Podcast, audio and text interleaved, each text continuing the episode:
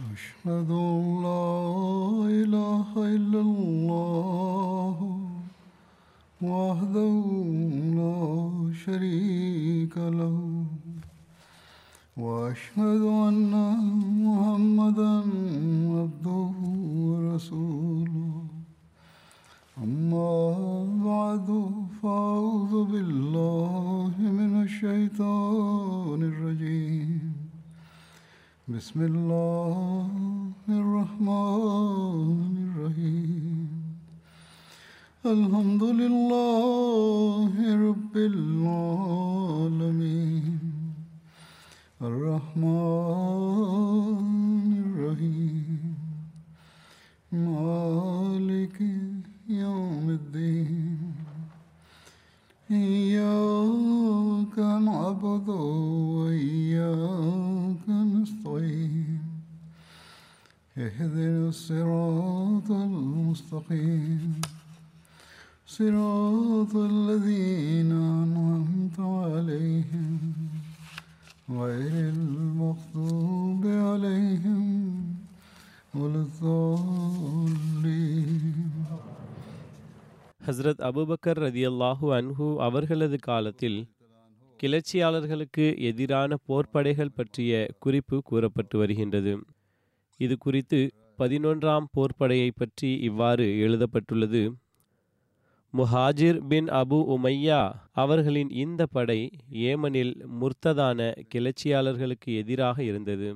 ஹசத் அபுபக்கர் அவர்கள் ஒரு கொடியை முஹாஜிர் பின் அபு உமையா அவர்களுக்கு கொடுத்து அவர்கள் அஸ்வத் அன்சியின் படைக்கு எதிராக போர் புரிய வேண்டும் என்றும் கைஸ்பின் மக்ஷூஹ் மற்றும் இதர ஏமன் வாசிகள் எதிர்த்து வந்த அபுனாவுக்கு உதவி செய்ய வேண்டும் என்று கட்டளையிட்டார்கள். அச்சமயம் ஏமனில் இரண்டு முக்கிய பிரிவுகள் இருந்தன. ஒன்று அதன் உண்மையான குடிமக்கள். அவர்கள் சபாஹ் மற்றும் ஹமீரின் குடும்பத்தோடு தொடர்புடையவர்களாக இருந்தார்கள். மற்றொன்று பாரசீக ஆபாவின் சந்ததிகளாக இருந்தார்கள். அவர்களை அபுனா என்று அழைப்பர். இந்த அபுனா அச்சமயம் ஏமனின் அனைவரையும் விட ஆற்றல் படைத்தவர்களாகவும் சிறிய கூட்டத்தினராகவும் இருந்தார்கள். ஒரு நீண்ட காலமாக ஏமனின் மன்னர் கிஸ்ராவின் ஆட்சியின் கீழ் இருந்தார்கள். எனவேதான் அரசாங்கத்தின் பெரும்பான்மையான பொறுப்புகள் அபுனாக்களுக்கே கிடைத்திருந்தன. எவ்வாறாகிலும் ஹசரத் அபுபக்கர் அவர்கள் பணிகளிலிருந்து விடுபட்டதும் கிந்தா கோத்திரத்துடன் போரிட ஹசரத் முஹாஜிர் அவர்களிடம் ஹசர் மவுத் அழைத்து செல்லுமாறு வழிகாட்டியிருந்தார்கள்.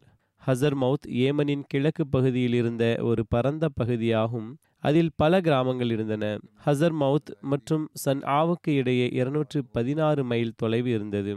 கிந்தா ஏமனின் ஒரு கோத்திரத்தின் பெயராகும். ஹசரத் முஹாஜிர் பற்றிய அறிமுகத்தில் எழுதப்பட்டுள்ளதாவது அன்னாரது பெயர் முஹாஜிர் பின் அபு உமையா பின் முகைரா பின் அப்துல்லா ஆகும். ஹசரத் முஹாஜிர் பின் அபு உமையா மூமின்களின் தாயாகிய ஹசத் உம்மு சல்மாவின் சகோதரர் ஆவார் அன்னார் பத்ரு போரில் இணை வைப்பவர்கள் சார்பாக கலந்து கொண்டிருந்தார்கள். மேலும் அந்த நாள் அன்னாரது இரண்டு சகோதரர்கள் ஹஷாம் மற்றும் மசூத் கொல்லப்பட்டார்கள். அன்னாரது இயற்பெயர் வலீதாகும். அதனை ரசுலே கரீம் சல்லல்லாஹூ அலஹி வசல்லம் அவர்கள் மாற்றி வைத்தார்கள். ஒரு அறிவிப்பில் வருகிறது முஹாஜிர் அவர்கள் தபூக் போரில் இருந்து பின்தங்கிவிட்டிருந்தார்கள். ரசுலே கரீம் சல்லல்லாஹூ அலஹி வசல்லம் அவர்கள் அந்த போரிலிருந்து திரும்பி வந்ததும் ரசுலே கரீம் சல்லல்லாஹு அலி வசல்லம் அவர்கள் அன்னாருடன் கோபமாக இருந்தார்கள். ஒரு நாள் ஹசத் உம்மு சல்மா அவர்கள் ரசுலே கரீம் சல்லல்லாஹூ அலஹி வசல்லம் அவர்களது தலையை சுத்தப்படுத்தி கொண்டிருந்தார்கள். அப்போது அன்னார் தாங்கள் எனது சகோதரருடன் கோபமாக இருக்கும் நிலையில் எனக்கு எந்த ஒரு விஷயமும் எவ்வாறு பலனளிக்க முடியும்? என்று கூறினார்கள். ஹசத் உம்மு சல்மா அவர்கள் ரசூலுல்லாஹி சல்லாஹூ அலஹி வசல்லம் அவர்களிடத்தில் சிறிது மென்மையையும் பரிவின் அடையாளங்களையும் கண்டதும் அவர்கள் தனது பணிப்பெண்ணிடம் முஹாஜிர் அவர்களை அழைத்து வருமாறு செய்கை செய்தார்கள். மேலும் அவள் முஹாஜிர் அவர்களை அழைத்து வந்தால் முஹாஜிர் அவர்கள் ரசுலை கரீம் சல்லாஹூ அலி வல்லம் அவர்கள் அன்னாரது காரணத்தை ஏற்றுக்கொள்ளும் வரை தொடர்ந்து தனது காரணத்தை எடுத்து கூறிக்கொண்டிருந்தார்கள் அவர்களுடன் சமாதானமாகிவிட்டார்கள். மேலும் அவர்களை கிந்தாவின் பொறுப்பாளராக நியமித்தார்கள். ஆனால் அன்னார் நோயுற்ற காரணத்தினால் அங்கு செல்ல முடியவில்லை. அன்னார் எனவே அன்னார் ஜியாத் அவர்களிடம் அவர்களுக்கு அவர்களது பணியையும் ஏற்றுக் கொள்ளுமாறு அவர்களுக்கு அவர்களது பணியையும் ஏற்றுச் செய்யுமாறு எழுதினார்கள். பிறகு அவர்கள் அதற்கு பிறகு குணமடைந்ததும் அபுபக்கர் அவர்கள் அவர்களது தலைமை பணி நியமனத்தை முழுமை செய்தார்கள். மேலும் அவர்களை நஜ்ரானிலிருந்து ஏமனின் இறுதி எல்லை வரை ஆளுநராக நியமித்து சண்டையிட கட்டளையிட்டார்கள்.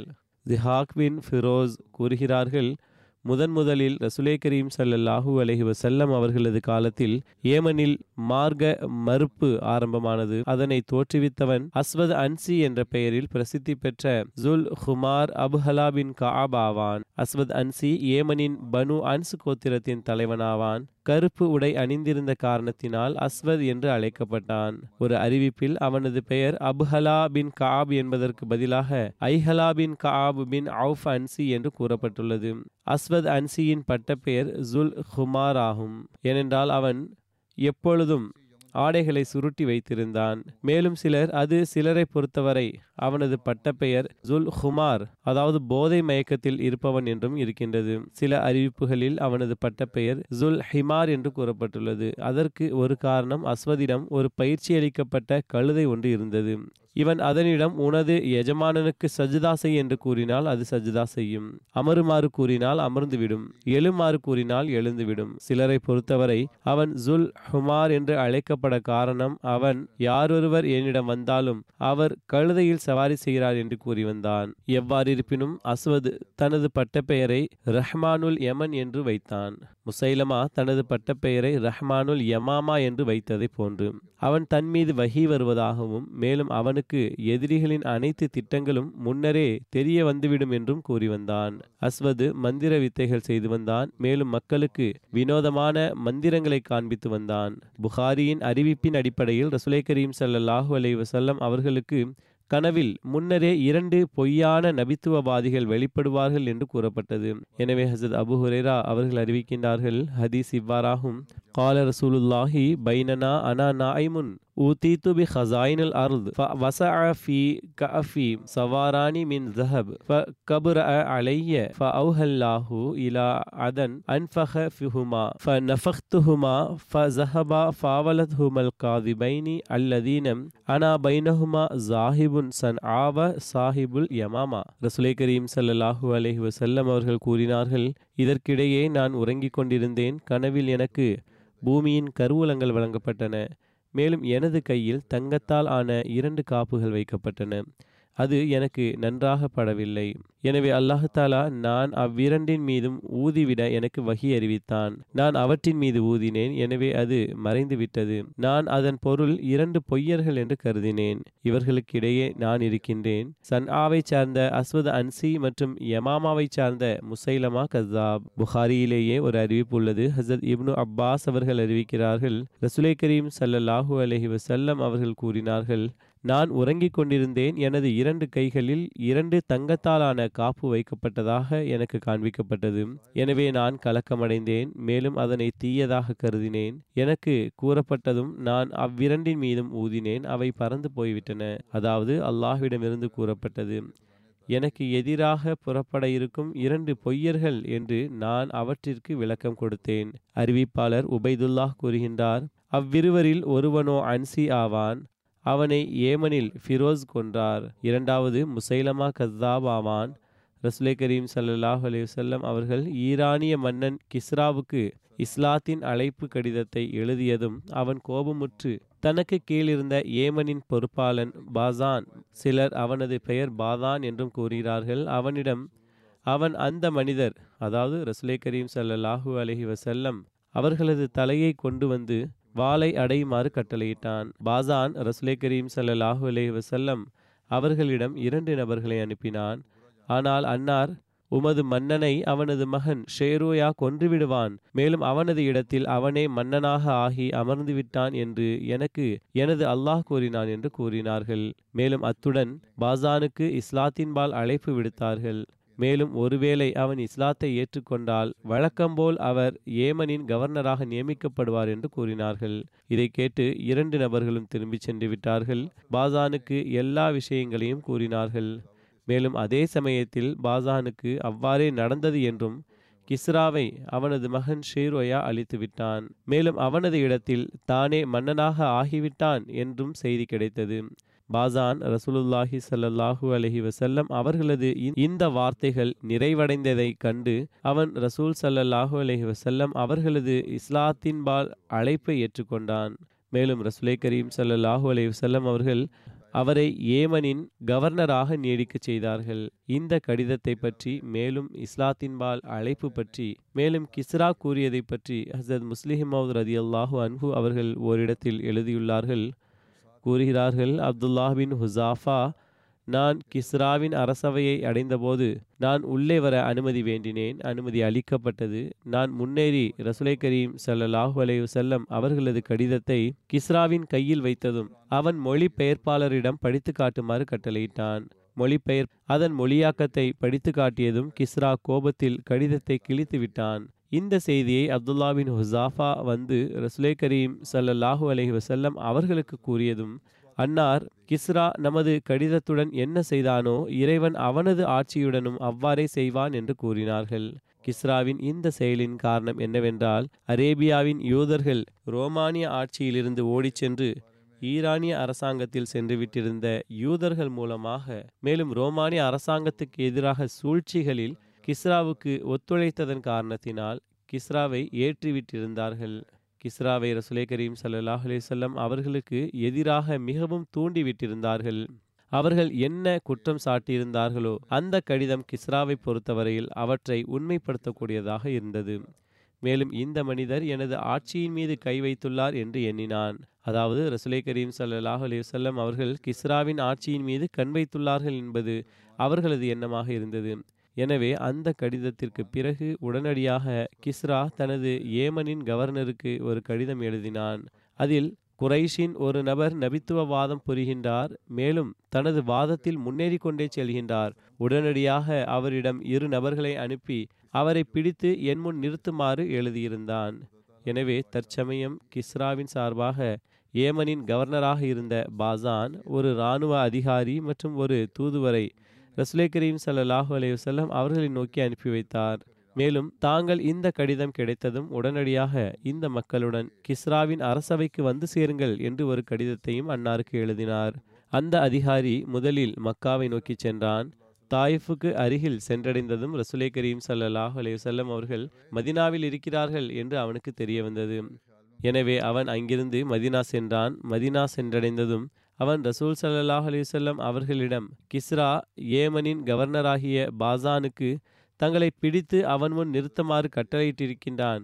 ஒருவேளை தாங்கள் இந்த கட்டளையை மறுத்தால் அவன் தங்களையும் அழித்து விடுவான் மேலும் தங்களது சமுதாயத்தையும் அழித்து விடுவான் மேலும் தங்களது நாட்டையும் அழித்து விடுவான். எனவே தாங்கள் அவசியம் எங்களுடன் வாருங்கள் என்று கூறினான். ரசூலுல்லாஹி சல்லாஹூ அலஹி வசல்லம் அவர்கள் இவ்விஷயத்தை கேட்டதும் அப்படியா நீர் நாளை மீண்டும் என்னை சந்திப்பீராக என்று கூறினார்கள்.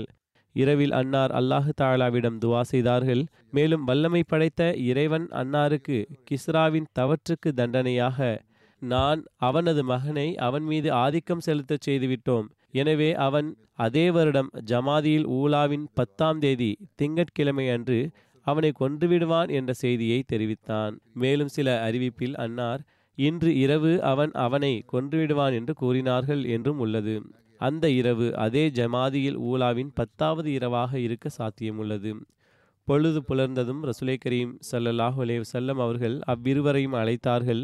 மேலும் அவர்களுக்கு இந்த முன்னறிவிப்பை பற்றி கூறினார்கள். பிறகு ரசூலுல்லாஹி ஸல்லல்லாஹு அலஹி வசல்லம் அவர்கள் பாசானுக்கு கிஸ்ரா இந்த தேதியில் இந்த மாதத்தில் கொல்லப்படுவான் என்று இறைவன் எனக்கு செய்தி அறிவித்துள்ளான் என்று கடிதம் எழுதினார்கள்.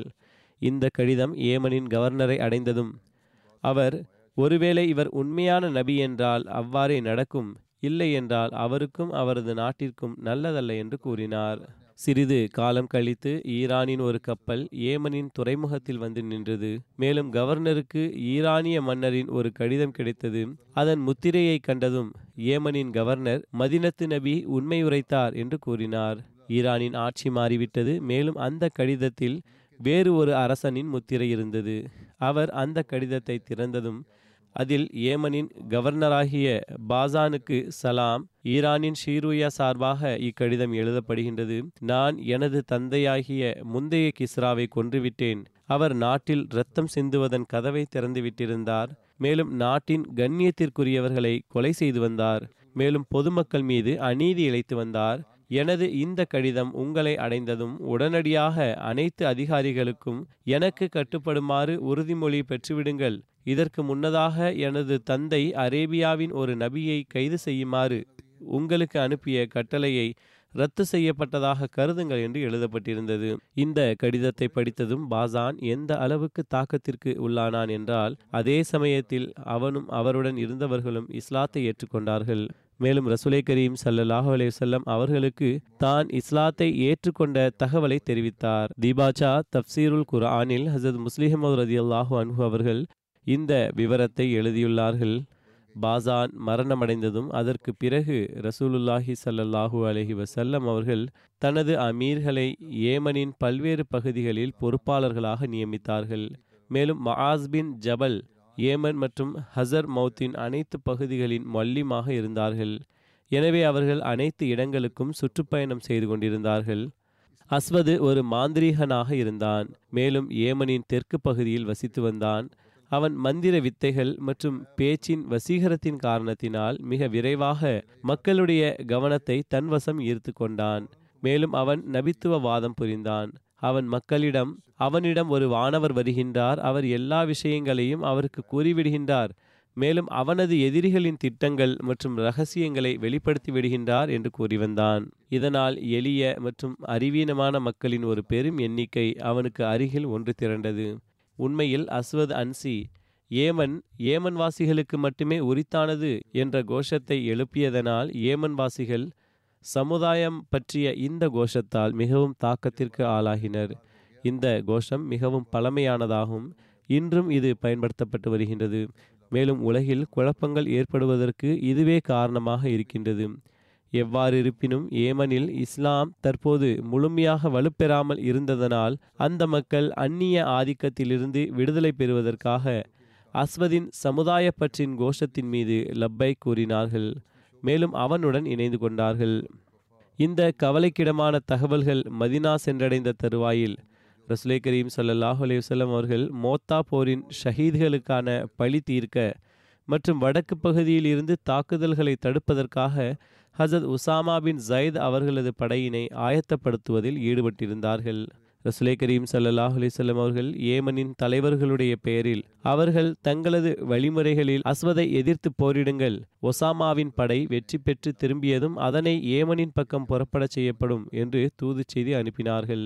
அஸ்பத் அன்சியின் படையில் எழுநூறு குதிரை படைகள் இருந்தன. அவன் பெரிய படையை உருவாக்கியிருந்தான். அது தவிர ஒட்டகப்படையும் இருந்தது. பிறகு அவனது ஆற்றல் வலுவடைந்து கொண்டே சென்றது. மஸ்ஹஜ் பகுதியில் அவனது அவனுக்கு துணையாக அம்ருபின் மஹதி கர்ப் இருந்தான். அம்ருபின் மஹதி கர்ப் ஏமனின் பிரசித்தி பெற்ற வீரனாக கவிஞனாக மேலும் சொற்பொழிவாற்றுபவனாக இருந்தான். அவனது குலப்பெயர் அபு சூராகும் ஹிஜ்ரி பத்தாம் ஆண்டு அவன் தனது கோத்திரமான பனு சயீதுடன் குழுவாக ரசூல் சல்லல்லாஹு அலையுசல்லம் அவர்கள் முன் வந்து இஸ்லாத்தை ஏற்றுக்கொண்டான். பிறகு ரசூலை கரீம் சல்லல்லாஹு அலையுசல்லம் அவர்களது மரணத்திற்கு பிறகு அவன் முர்த்ததாகிவிட்டான். ஆனால் பிறகு உண்மையின்பால் திரும்பிவிட்டான். மேலும் காதிசியா போரில் சிறப்பாக போரிட்டார். மேலும் ஹசரத் உமர் அவர்களது ஹிலாஃபத்தின் இறுதி நாட்களில் அவரது வஃத் நிகழ்ந்தது. எவ்வாறாகிலும் எழுதப்பட்டிருக்கின்றது அஸ்வத் அன்சி முதலில் நஜ்ரான் வாசிகள் மீது தாக்குதல் தொடுத்து ஹசத் அம்ரு பின் ஹசம் மற்றும் ஹாலித் பின் சயீதை அங்கிருந்து வெளியேற்றினால் அதற்கு பிறகு அவன் சன்ஆ மீது ஆக்கிரமிப்பு செய்தான். அங்கு ஹசரத் சஹர் பின் பாசான் அங்கு ஹசரத் ஷஹர் பின் பாசான் அவர்கள் அவனுடன் போரிட்டார்கள் ஆனால் அவர்கள் ஷஹீதானார்கள். ஹசரத் மாஸ் பின் ஜபல் அந்த நாட்களில் சன்ஆவில் தான் இருந்தார்கள். ஆனால் இந்த சூழ்நிலையை கருத்தில் கொண்டு ஹசத் அபு மூசா அவர்களிடம் மஆரிப் சென்று விட்டார்கள். அங்கிருந்து அவர்கள் இருவரும் ஹசத் மவுத் ஹசர் மவுத் சென்று விட்டார்கள். இவ்வாறாக அஸ்வத் அன்சி ஏமனின் அனைத்து பகுதிகளிலும் ஆதிக்கம் பெற்றுவிட்டான். அஸ்வத் அன்சி ஹசத் ஷஹர் பின் பாசானின் ஷஹாதத்துக்கு பிறகு அவரது மனைவியுடன் வலுக்கட்டாயமாக திருமணம் முடித்து கொண்டான். அவர்களது பெயர் மர்சபானா அல்லது சில நூல்களின் அடிப்படையில் ஆசாத் ஆகும். இது தொடர்பாக ஹசர் மவுத் மற்றும் ஏமனின் முஸ்லிம்கள் தரப்பிலிருந்து ரசூலுல்லாஹி சல்லாஹூ அலைவசல்லம் அவர்களுக்கு கடிதம் சென்றது. அதில் அவர்களுக்கு அஸ்வத் அன்சியுடன் போர் புரியுமாறு கட்டளை வழங்கப்பட்டது. எனவே இந்த நோக்கத்திற்காக ஹசரத் மஹாஸ் பின் ஜபல் எழுந்து நின்றார்கள்.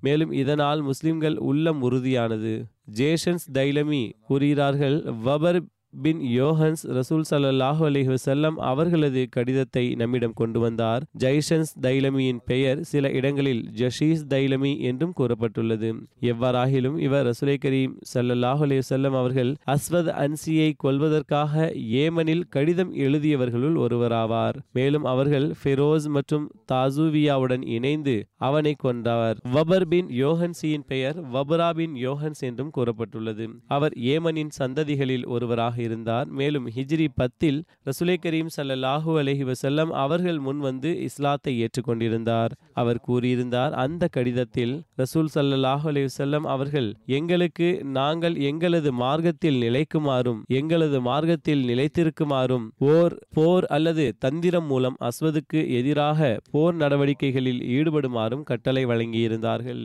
மேலும் நாங்கள் ரசூலுல்லாஹி சல்லாஹூ அலஹி வசல்லம் அவர்களது தூது செய்தியை அச்சமயம் இஸ்லாத்தில் உறுதியாக இருந்தவர்கள் மற்றும் மார்க்கத்துக்கு முன்னுரிமை வழங்கும் மக்களுக்கும் சென்றடையச் செய்தோம். நாங்கள் செயல்பட்டோம் ஆனால் அஸ்வதுக்கு எதிராக வெற்றி பெறுவது மிகவும் கடினமாகும் என்று கண்டோம். ஜெய்சன்ஸ் தைலமி கூறுகிறார்கள் எங்களுக்கு ஒரு விஷயம் தெரிய வந்தது. அஸ்வது மற்றும் கைஸ் பின் அப்து யகூஸ் ஆகியோருக்கு இடையில் சிறிது விரிசல் உருவாகிவிட்டிருந்தது என்று எங்களுக்கு தெரிய வந்தது இருவருக்கும் இடையில் கருத்து வேறுபாடு ஏற்பட்டது. எனவே குறைந்தபட்சம் சிறிது கவலை உருவாகிவிட்டதை யோசித்தோம். எனவே கைஸின் உயிருக்கு ஆபத்து உள்ளது என்று நாங்கள் எண்ணினோம். கைஸ் பின் அப்து யகூஸின் பெயர் மற்றும் குலம் தொடர்பாக கருத்து வேறுபாடுள்ளது. கைஸ் பின் அப்து யகூஸின் பெயர் மற்றும் குலம் தொடர்பாக கருத்து வேறுபாடு உள்ளது ஒரு கூற்றின் அடிப்படையில் அவரது பெயர் ஹுபைரா பின் அப்துல் யகூஸ் ஆகும். மேலும் அப்து யகூஸ் பின் ஹுபைரா என்றும் கூறப்பட்டுள்ளது. எவ்வாறாகிலும் அபு மூசா கூறுகிறார் இவர் கைஸ் பின் அப்துல் யகூஸ் பின் மக்ஷூ ஆவார். ஒரு கூற்றின் அடிப்படையில் இவர் சஹாபி இல்லை. மற்றொரு கூற்றின் அடிப்படையில் இவருக்கு ரசுலை கரீம் சல்லாஹ் அலிசல்லம் அவர்களை சந்திக்கும் ரசுலை கரீம் சல்லாஹ் அலிசல்லம் அவர்களுடன் உரையாடும் நற்பேறு கிடைத்திருக்கின்றது என்றும் உள்ளது. இவர் அஸ்வத் அன்சியை கொலை செய்தவர்களில் ஒருவராவார். மேலும் அம்ருபின் மஹதி கர்ப் அவர்களுடைய சகோதரியின் மகனாவார். இவர் ஏமனில் முர்த்ததானவர்களில் ஒருவராவார். ஆனால் பிறகு இஸ்லாத்தின்பால் திரும்பி வந்தார். மேலும் ஈராக் வெற்றி மற்றும் காதிசியா போரில் இவர்களது மிக குறிப்பிடும்படியான பெயர் வருகின்றது. இவர் நுஹாவந்து போரில் கலந்து கொண்டிருந்தார். மேலும் சிஃபின் போரில் அவர்களுடன் போரிட்டு ஷஹீதானார். ஜெய்ஷன்ஸ் தைலமி கூறுகின்றார் நாங்கள் கைசுக்கு இஸ்லாத்தின்பால் அழைப்பு விடுத்தோம். மேலும் அவருக்கு ரசூல் சல்லாஹ் அலி செல்லம் அவர்களது தூது செய்தியை தெரிவித்தோம். இதனால் நாங்கள் விண்ணிலிருந்து இறங்கி வந்தவர்கள் போன்று அவருக்கு தோன்றலாயிற்று. எனவே அவர் உடனடியாக எங்களது வார்த்தைகளை ஒப்புக்கொண்டார். மேலும் அதே போன்று நாங்கள் மற்ற மக்களுக்கும் கடிதங்கள் எழுதினோம். பல்வேறு பகுதிகளின் தலைவர்களும் அஸ்வதுக்கு எதிராக போரிட ஆயத்தமாகிவிட்டிருந்தனர். அவர்கள் நம்மிடம் கடிதம் வாயிலாக உதவிக்கான வாக்குறுதி அளித்திருந்தார்கள். நாங்கள் எப்போது வரை இறுதி முடிவெடுத்து அவர்களுக்கு பதில் கொடுக்கவில்லையோ அப்போது வரை தத்தமது இடத்திலிருந்து அசைய வேண்டாம் என்று பதில் எழுதினோம். ஏனென்றால் ரசுலை கரீம் சல்லாஹூ அலைவசல்லம் அவர்களது தூது செய்தி கிடைத்ததன் காரணத்தினால் அஸ்வதுக்கு எதிராக நடவடிக்கை மேற்கொள்வது அவசியமாகிவிட்டிருந்தது. அதே போன்று ரசூலுல்லாஹி சல்லாஹூ அலஹி வசல்லம் அவர்கள் நஜ்ரானின் அனைத்து மக்களுக்கும் அஸ்வது பற்றிய விவகாரம் தொடர்பாக எழுதியிருந்தார்கள்.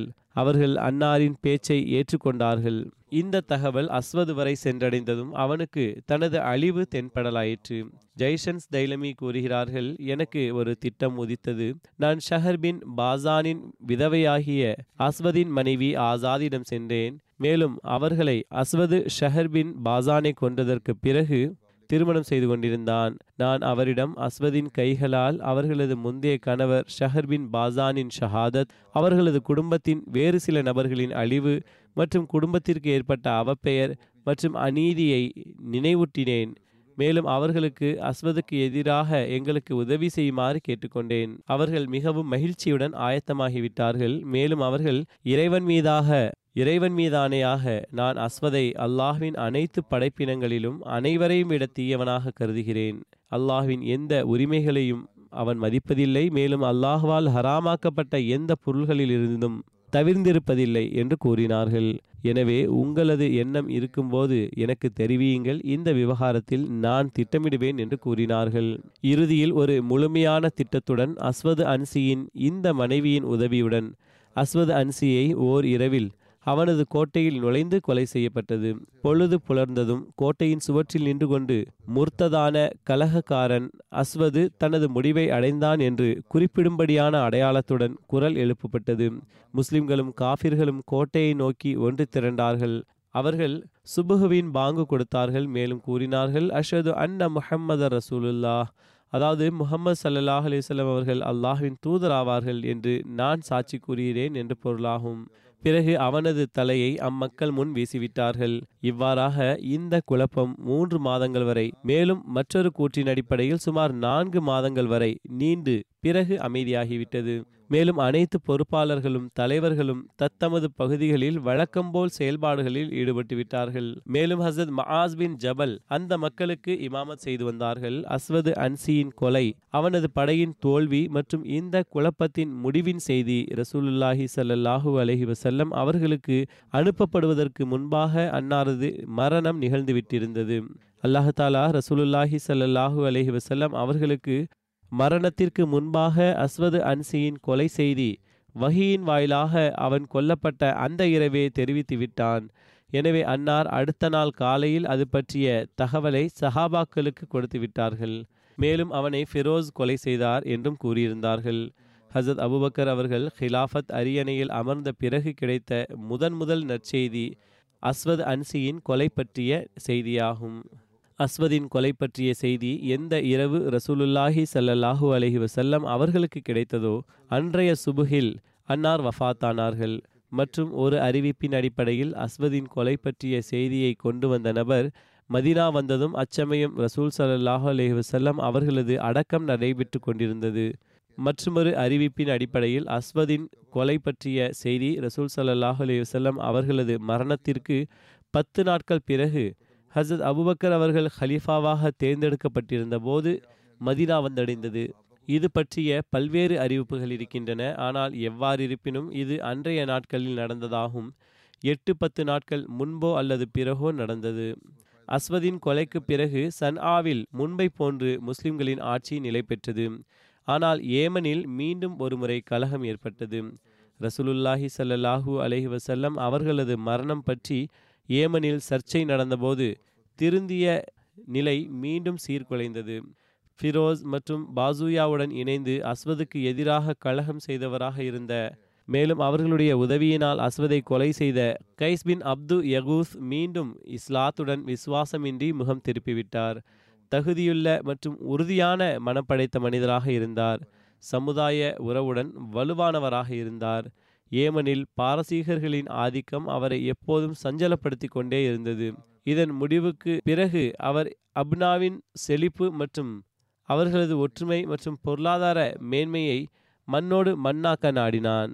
அவன் ஏற்கனவே வெற்றிகரமான ஒரு இராணுவ தலைவனாக இருந்ததால் அவன் அஸ்வதின் இராணுவ தலைவர்களுடன் கைகோர்த்தவனாக அபுனாவை நாட்டிலிருந்து வெளியேற்ற திட்டம் தீட்டினான்.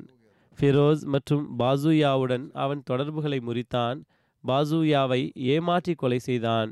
ஃபிரோஸ் கொலை செய்யப்படுவதிலிருந்து சற்று காப்பாற்றப்பட்டார். ஃபிரோஸ் ஹசத் அபுபக்கர் அவர்களிடம் தனது மற்றும் அபுனாவின் விசுவாசத்தை தெரிவித்தவாறு எங்களுக்கு உதவுங்கள்.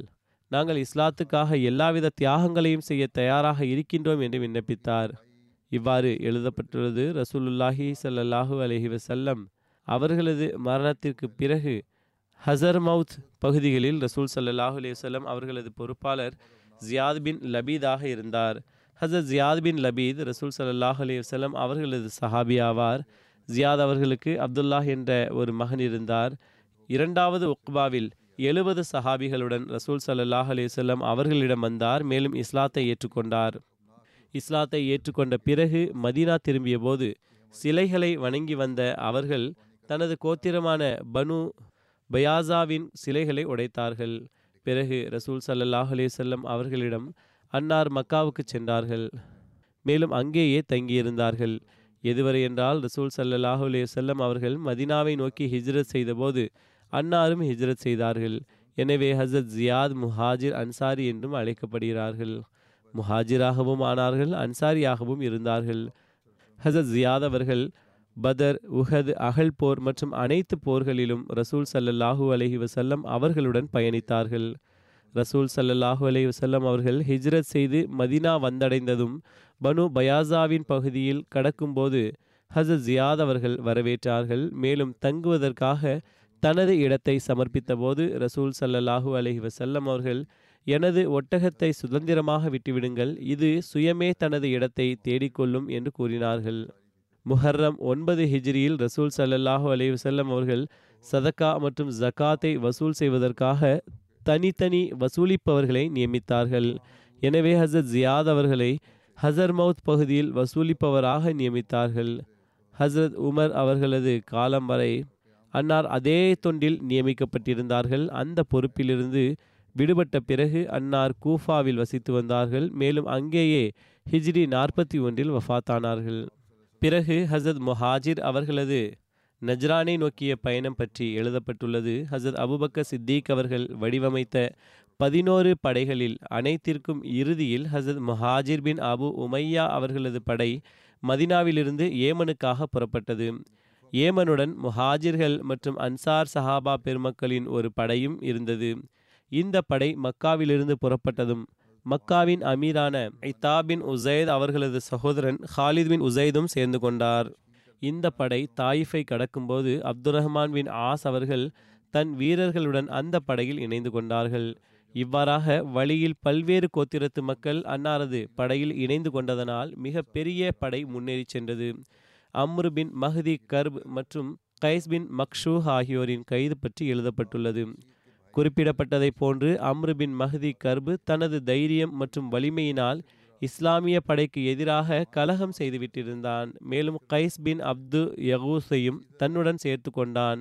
இவ்விருவரும் எல்லா பகுதிக்கும் சென்று அவர்களை முஸ்லிம்களுக்கு எதிராக தூண்டிவிட்டு கிளர்ச்சியின் கொடியை உயர்த்த முற்பட்டார்கள்.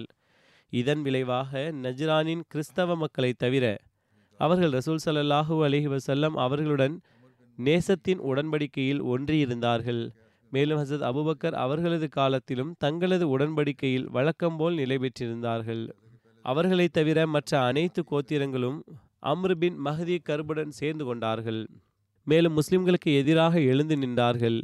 இறைவனது வல்லமையினால் ஏமன் வாசிகளுக்கு ஹசரத் முஹாஜிர் அவர்கள் ஒரு பெரும்படையுடன் ஏமனை நோக்கி வந்து கொண்டிருப்பது பற்றிய தகவல் கிடைக்க ஆரம்பித்ததும் ஏமன் வாசிகள் குழப்பத்தில் ஆழ்ந்தார்கள். அவர்கள் ஹசத் முஹாஜிர் அவர்களது படையை எதிர்கொள்ள தைரியம் கொள்ள முடியவில்லை. இந்த மக்கள் அதே நிலையில்தான் இருந்தார்கள். அவர்களது தலைவர்கள் கைஸ் மற்றும் அம்ரு பின் மஹதி கர்புக்கு இடையில் விரிசல் ஏற்பட்டது. அவ்வாறிருந்தும் கூட அவர்கள் ஹசரத் முஹாஜிர் அவர்களை எதிர்க்க உறுதி பூண்டார்கள். மேலும் அவர்கள் இருவரும் ஒருவர் மற்றவருக்கு இழப்பை ஏற்படுத்தும் முயற்சியில் ஈடுபட்டிருந்தார்கள். மேலும் இறுதியில் அம்ரு பின் மஹதி கர்பு முஸ்லிம்களுடன் இணைந்து கொள்ள தீர்மானித்தான். ஓர் இரவு அவன் தனது மக்களுடன் கைஸின் தங்குமிடத்தில் தாக்குதல் தொடுத்தான். மேலும் அவனை கைது செய்து ஹசரத் முஹாஜிர் அவர்கள் முன் நிறுத்தினான். ஆனால் ஹசரத் முஹாஜிர் அவர்கள் கைஸை மட்டும் கைது செய்வதை போதுமானதாக கருதவில்லை. மாறாக அத்துடன் அம்ருபின் மஹதி கர்பையும் கைது செய்தார்கள். மேலும் அவர்கள் இருவரது நிலையையும் ஹசத் அபுபக்கர் அவர்களுக்கு எழுதினார்கள்.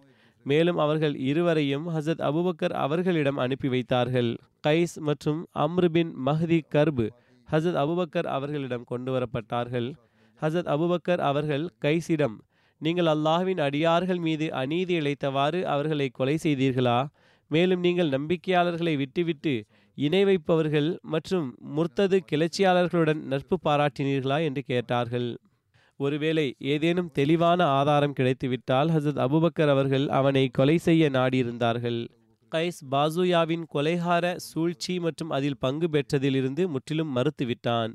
மேலும் அது மறைமுகமாக செயல்படுத்தப்பட்ட திட்டமாக இருந்தது. மேலும் அது தொடர்பாக கைஸ் அவர்களுக்கு எதிராக எவ்வித தெளிவான ஆதாரங்களும் கிடைக்க முடியவில்லை. ஹசத் அபுபக்கர் அவர்கள் ஆதாரம் ஏதும் கிடைக்காததால் கொலை செய்யாமல் அவனை விட்டுவிட்டார்கள். பிறகு மற்றவரது முறை வந்தது. ஹஸ்ரத் அபுபக்கர் அவர்கள் அம்ருபின் மஹதி கர்பிடம் நீ தினசரி தோல்வியை தழுவுகிறாய் அல்லது உனது ஆதிக்கம் குறைந்து வருகிறது. உன்னால் எவ்வித இழிவையும் உணர்ந்து கொள்ள முடியவில்லையா? நீ இந்த மார்க்கத்திற்கு உதவி செய்தால் அல்லாஹ் உனக்கு மேன்மையான அந்தஸ்தை வழங்குவான் என்று கூறினார்கள். பிறகு அன்னார் அவனையும் விடுதலை செய்தார்கள். அவர்கள் இருவரையும் அதாவது அம்ரு மற்றும் கைஸ் ஆகியோரை அவர்களது கோத்திரங்களிடம் ஒப்படைத்தார்கள். அம்ரு நிச்சயமாக நான் இப்போது அமீருல் முமினின் அவர்களது அறிவுரையை நிச்சயம் ஏற்றுக்கொள்வேன். மேலும் ஒருபோதும் இந்த தவற்றை மீண்டும் செய்ய மாட்டேன் என்று கூறினான். எனவே இருவருக்கு எதிராக எவ்வித தெளிவான ஆதாரங்களும் இல்லாததால் மேலும் அவர்களது தலைமையின் காரணத்தினால் அவர்களது அறிவின் காரணத்தினால் அவர்களை மன்னித்து விட்டார்கள். இவர்களது மன்னிப்பு பற்றி எடுத்துரைத்தவாறு ஹசரத் அபுபக்கர் அவர்கள் தொடர்பாக ஒரு வரலாற்று ஆசிரியர் எழுதுகிறார். அபுபக்கர் அவர்கள் பெரும் தொலைநோக்கு பார்வையுடையவராகவும் ஆழமான ஞானத்திற்கு சொந்தக்காரராகவும் நன்கு தீர்மானிக்கக்கூடியவராகவும் இருந்தார். எங்கு கடுமையின் அவசியம் இருந்ததோ அங்கு கடுமை காட்டினார்கள். எங்கு மன்னிப்பின் அவசியம் இருந்ததோ அங்கு மன்னித்தார்கள். அன்னார் சமுதாயங்களின் சிதறுண்ட மக்களை இஸ்லாத்தின் கொடியின் கீழ் ஒன்று திரட்டும் பேராசையுடையவராகவும் ஆர்வமுடையவராகவும் திகழ்ந்தார்கள். அன்னாரது மதிநுட்பமிக்க அரசியல் யாதெனில் எதிரிகளின் சமுதாய தலைவர்கள் உண்மையின் பக்கம் திரும்பி வந்த பிறகு அவர்களை மன்னித்து விட்டார்கள். அன்னார் ஏமனின் முர்த்ததான சமுதாயங்களை அடிபணியச் செய்தபோது அவர்களுக்கு இஸ்லாமிய ஆட்சியின் வலிமை மற்றும் ஆதிக்கம் மற்றும் முஸ்லிம்களின் கண்ணியம் மற்றும் வெற்றி போக்கின் ஆற்றல் மற்றும் அவர்களது உறுதிப்பாடு மற்றும் முன்னேறிச் செல்வதை கண்டுணரச் செய்தார்கள். எனவே சமுதாயங்கள் ஏற்றுக்கொண்டார்கள் மேலும் இஸ்லாமிய ஆட்சிக்கு அடிபணிந்தார்கள். மேலும் ரசூலின் ஹலீஃபாவுக்கு கட்டுப்பட ஒப்புக்கொண்டார்கள். அபுபக்கர் அவர்கள் அந்த சமுதாயத்தின் தலைவர்களுடன் நேசத்துடன் நடந்து கொள்வதையும் கடுமை காட்டுவதற்கு பதிலாக மென்மையாகவும் நடந்து கொள்வதை உகந்ததாக கருதினார்கள். எனவே அவர்களது தண்டனையை விலக்கினார்கள் அவர்களுடன் மென்மையாக பேசினார்கள். மேலும் சமுதாயங்களுக்குள் இருந்த தாக்கங்களை இஸ்லாம் மற்றும் முஸ்லிம்களின் நன்மைக்காக பயன்படுத்தி கொண்டார்கள். அன்னார் அவர்களது பிழைகளை மன்னித்தார்கள்.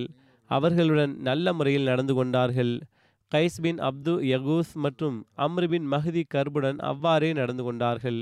இவர்கள் இருவரும் அரேபியாவின் வீரம் பொருந்தியவர்களும் அறிவாளிகளும் ஆவார்கள். அவர்களை வீணடிப்பது அபுபக்கர் அவர்களுக்கு நன்மையாக தெரியவில்லை. அன்னார் அவர்களை இஸ்லாத்துக்காக களப்பற்றவர்களாக ஆக்க மற்றும் இஸ்லாம் மற்றும் இருத்ததாதுக்கு இடையே மறுப்பிலிருந்து அவர்களை வெளியே கொண்டு வர முயற்சி செய்தார்கள். அபுபக்கர் அவர்கள் அம்ருபின் மஹதி கர்பை விடுதலை செய்தார்கள். அன்றைய தினத்திற்கு பிறகு அம்ரு ஒருபோதும் முர்த்ததாகவில்லை. மாறாக இஸ்லாத்தை ஏற்றுக்கொண்டார். மேலும் முஸ்லிமாகி நல் வாழ்வை கழித்தார்.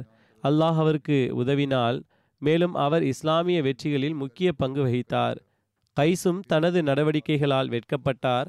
அபுபக்கர் அவர்கள் அவனையும் மன்னித்து விட்டார்கள் அரேபியாவின் இவ்விரு வீரர்களையும் மன்னித்ததனால் பெரும் தொலைதூர தாக்கம் உருவானது. அபுபக்கர் அவர்கள் இவ்வாறாக இந்த மக்களுடைய உள்ளங்களை ஒன்றிணைத்தார்கள்.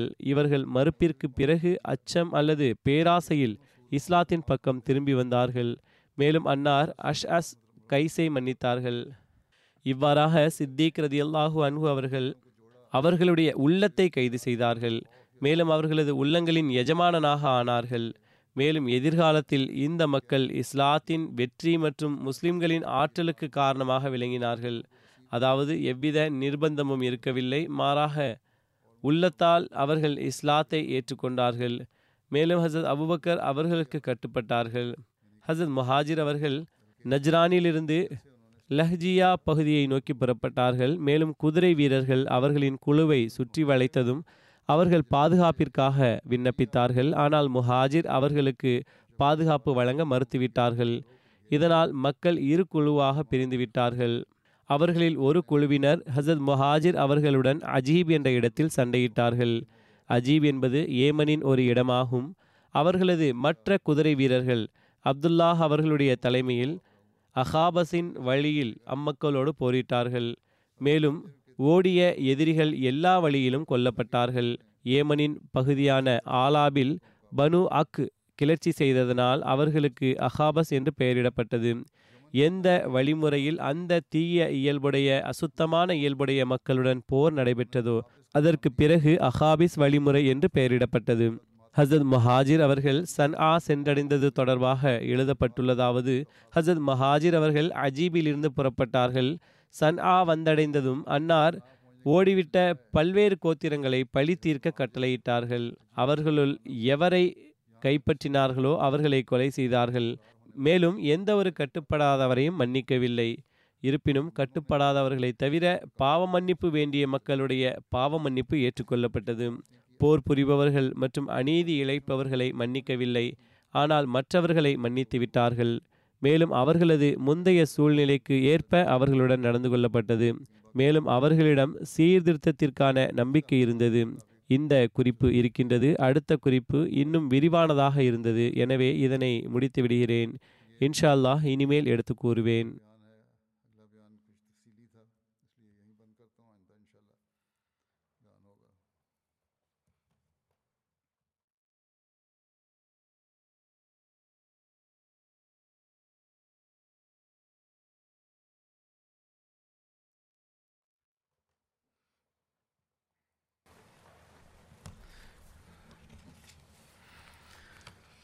الحمد لله الحمد لله نحمده ونستعينه ونستغفره ونؤمن به ونتوكل عليه. ونعوذ بالله من شرور أنفسنا ومن سيئات أعمالنا. من يهده الله فلا مضل له ومن يضلل فلا هادي له. ونشهد أن لا إله إلا الله.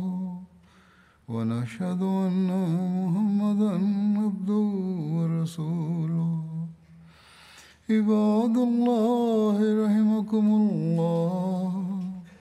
إن الله يأمر بالعدل واللسان وإيتاء ذي القربى وينهى عن الفحشاء والمنكر والبغي يعظكم لعلكم تذكرون.